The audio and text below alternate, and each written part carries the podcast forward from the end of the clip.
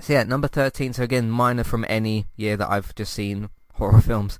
So uh, that's how I pretty much lined mine up. Uh, number 13 is Us, one of the uh, the Jordan Peele films from, I think that was last year. Yeah, that was last year. Uh, I remember going out to see that. Um, I really liked the film, really liked the idea of it, and you didn't quite know what was going on from the trailer and why there was like clones of all the main characters and stuff. Um, the one thing that lets this film down to me, and I did explain this in my review whenever it was last year, uh, when when it came out, I didn't find I, I called the ending stupid at the time because I was, I guess, a bit more annoyed. But now that obviously it's been several months, um, I wasn't quite satisfied by the. I understood the explanation as to why there was these clones of the characters that we've been following, but I wasn't satisfied with the answer, and I didn't. Uh, yeah, like kind of the, the answer. It it didn't like damage the whole film for me. I still took away a lot of good stuff from it. Obviously, that's a Jordan Peele film. Um, but yeah, I thought it was good overall, but just the ending I thought was like, oh, okay, that's where you're sort of going with that. Obviously, I won't spoil it here. If you want to hear my full thoughts on it, obviously you can search for us on the website and it should come up as well. Number 12 is uh, Blair Witch. This is the, because obviously there's been like 500 of these uh, Blair Witch films. Uh, this isn't the newest one. This is the one they did a few years ago, because I think there was one that was from like a couple of years ago. This was the one that was a couple of years before that. It was sort of the one that brought found footage films back slightly, but it was in it was in and around the same era of like Paranormal Activity, if if you know what I mean. Um, but uh, yeah, I thought it was a, a fairly good film. Uh, this was the one with the, uh, you know, at the end where the guy is um, the the very ominous ending at the end. It, it's that one because I know I do know that they did do a modern day Blair Witch after that one. So I'm trying to just explain which one exactly it is. It's not the most recent Blair Witch film I remember from a couple of years ago. It's the modern one from a couple of years before that, but I can't really explain the ending because that would spoil things. So, uh, but yeah, that's the one from there. Um, yeah, it was a great film. It had you know some mysteries to okay what was going on and why were these teenagers or young adults being sort of messed around with and that sort of thing. So I thought it was good, but uh, yeah, it. Uh, I think it was let down in certain places. The pacing was a bit slow, and I get it. You have to slow burn with certain horror films and everything, but um, yeah, I thought it was good. Uh, number eleven is Get Out, of course, the other recent film from uh, Jordan Peele. Um, thought this was great. Thought it was obviously, you know, all to do with uh, slavery and, and, and things like that. That was obviously some of the themes in there. I was quite, I was a lot more satisfied by, by the ending of this film from Jordan Peele than I was with Us. Um, but yeah, I thought it was great. I thought it was very kind of creepy and very sort of, uh, well, quite sad in certain places. But uh, overall, I quite enjoyed it. Uh, number 10 is It Chapter 1, not It Chapter 2, because I didn't like it. I mean, It Chapter 2 had some good things to it, but I had uh, some huge problems with the second film. But I'm going to put the first one in uh, instead of the second one. Of course, I've reviewed the second one, but not the first one. Um, yeah, thought it was a great kind of introduction to Pennywise and his creepy kind of, I guess you could say, manipulative self, how he's like, you know, finding children in the corners of certain places and manipulating them and then, well, eating their faces or whatever he, he does. Uh, but I thought that was great. I thought the whole, you know, balloon stuff that they introduced was, was really good. And, uh, yeah, I thought it was a good kind of start to that mini double franchise, I suppose you could say, because I don't think we're going to get in it chapter three, and I don't really, I don't feel like I need a third film, so uh, we'll see how that plays out. Uh, number nine is Halloween, the 2018, well, it wasn't a reboot because it still had the same uh, two characters, Jamie Lee Curtis's uh, Laurie and of course Michael Myers himself. Um, thought it was a good way to introduce an already established franchise because how many Halloween films has there been? Like seven or something like that. There's there's been quite a few, hasn't there? Um, but yeah, I thought it was a good kind of modern day introduction, um, and uh, yeah, it helped introduce yeah modern day audiences to this kind of franchise without having to go through some really old sort of films. But if you want to do that, obviously you, can, you still can correct me if I'm wrong. This con- continuity-wise takes place. You can watch the first one is tied into the 2018 one. This uh, Halloween 2018 actually ignores all sequels. All sequels. So this right. is actually a continuation from the original 1978 film. But at the same time, while it actually disregards the, the rest of the franchise, it slyly and quite rightly makes little nods and references to some of the sequels. Okay. All right. Uh, but yeah, that's continuity-wise how that sort of works. Today's sponsor is Kualo. If you'd like to get started with a domain name and a website today, just click on the link in the show notes and that will take you over to Kualo to get started. They also have a live support chat system that you can use which is in the bottom right hand corner. So get started with a new website and domain name today with Kualo. Hey everybody, if you would like to get the ad-free versions of all of our podcasts and support Entertainment Talk along the way, all you need to do is head over to patreon.com forward slash entertainment talk. Sign up either as a creator or as a Patreon. There's no difference there. That's just the option for either becoming a creator now or just staying as a patron for the moment.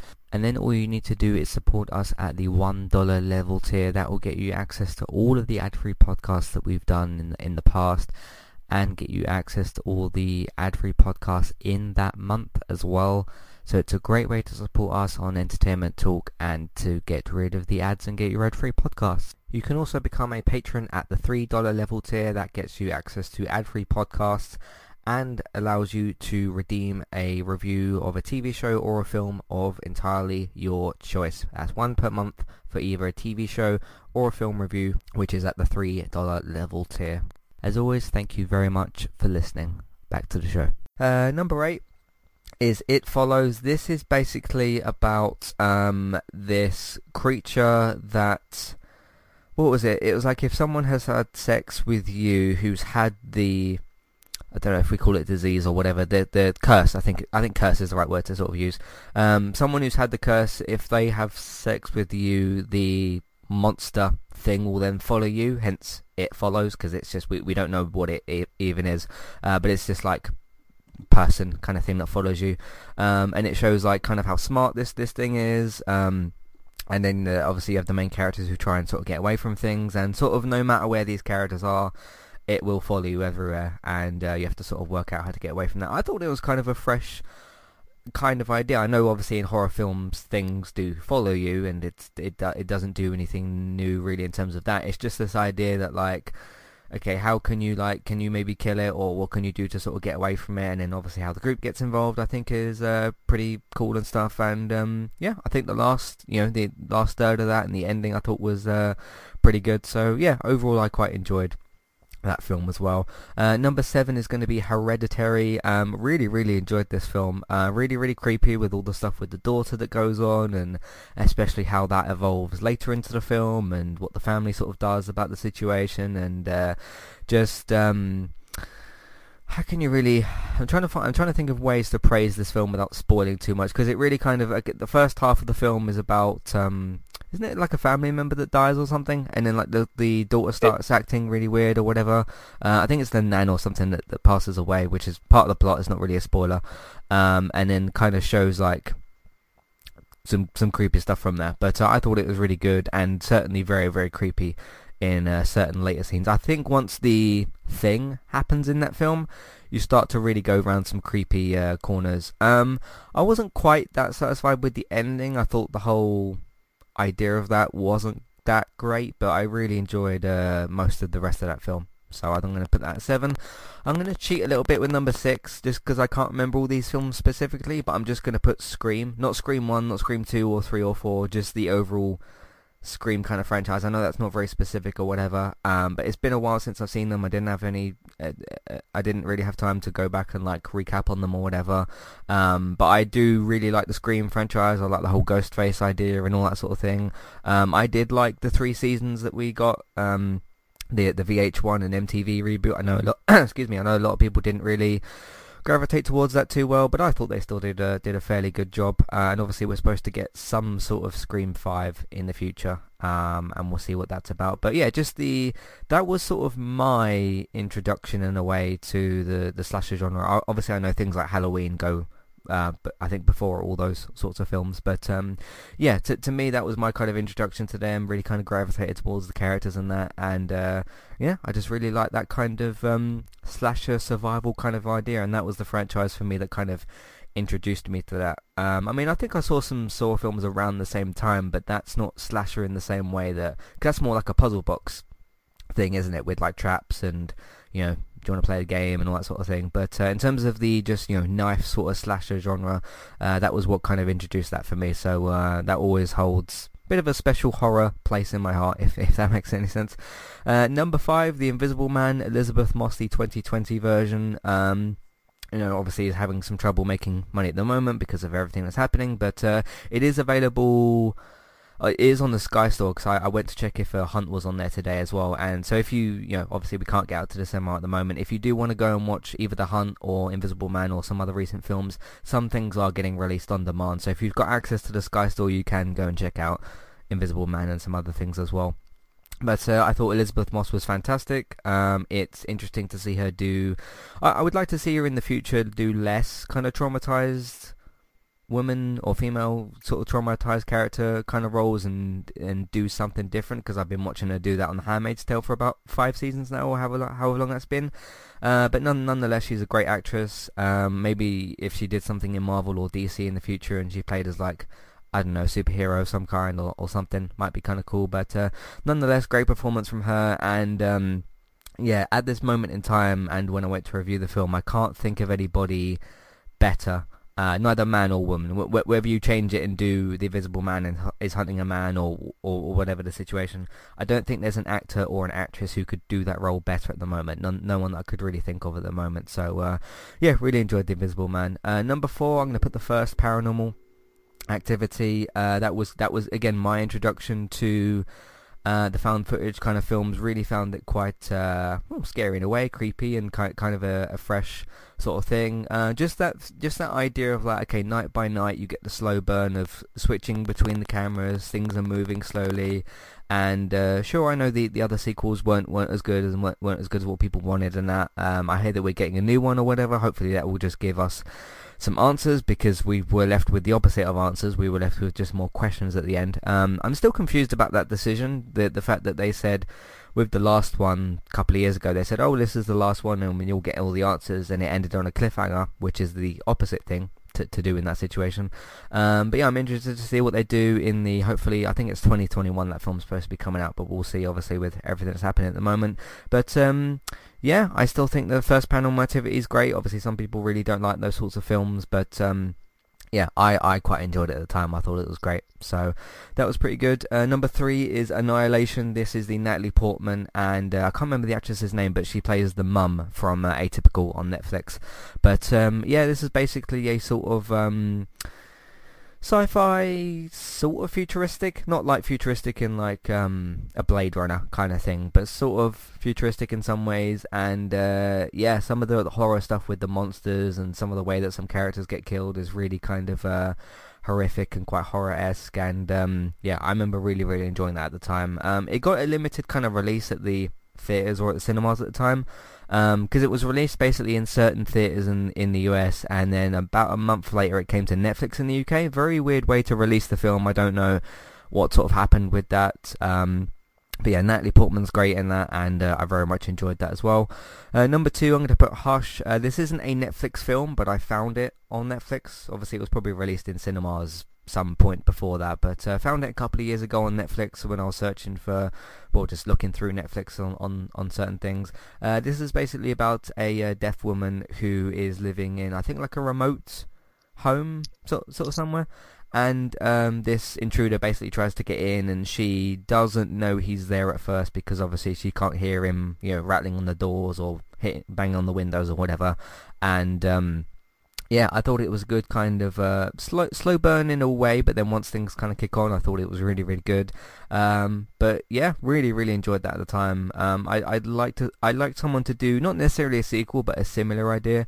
I think would be really good, but just a very kind of isolated. You know, there's only very very few characters in the film, and they do quite a lot with that as well, which I, I think was pretty great. So, and number one is A Quiet Place, uh, of course released a couple of years ago. Unfortunately, we don't have access to A Quiet Place 2, which yeah, it would have come out um yeah today, wouldn't it? So uh, that's unfortunate. Obviously, hopefully we'll see that at some point in the future. Um, but of course we can't go and see it at the moment.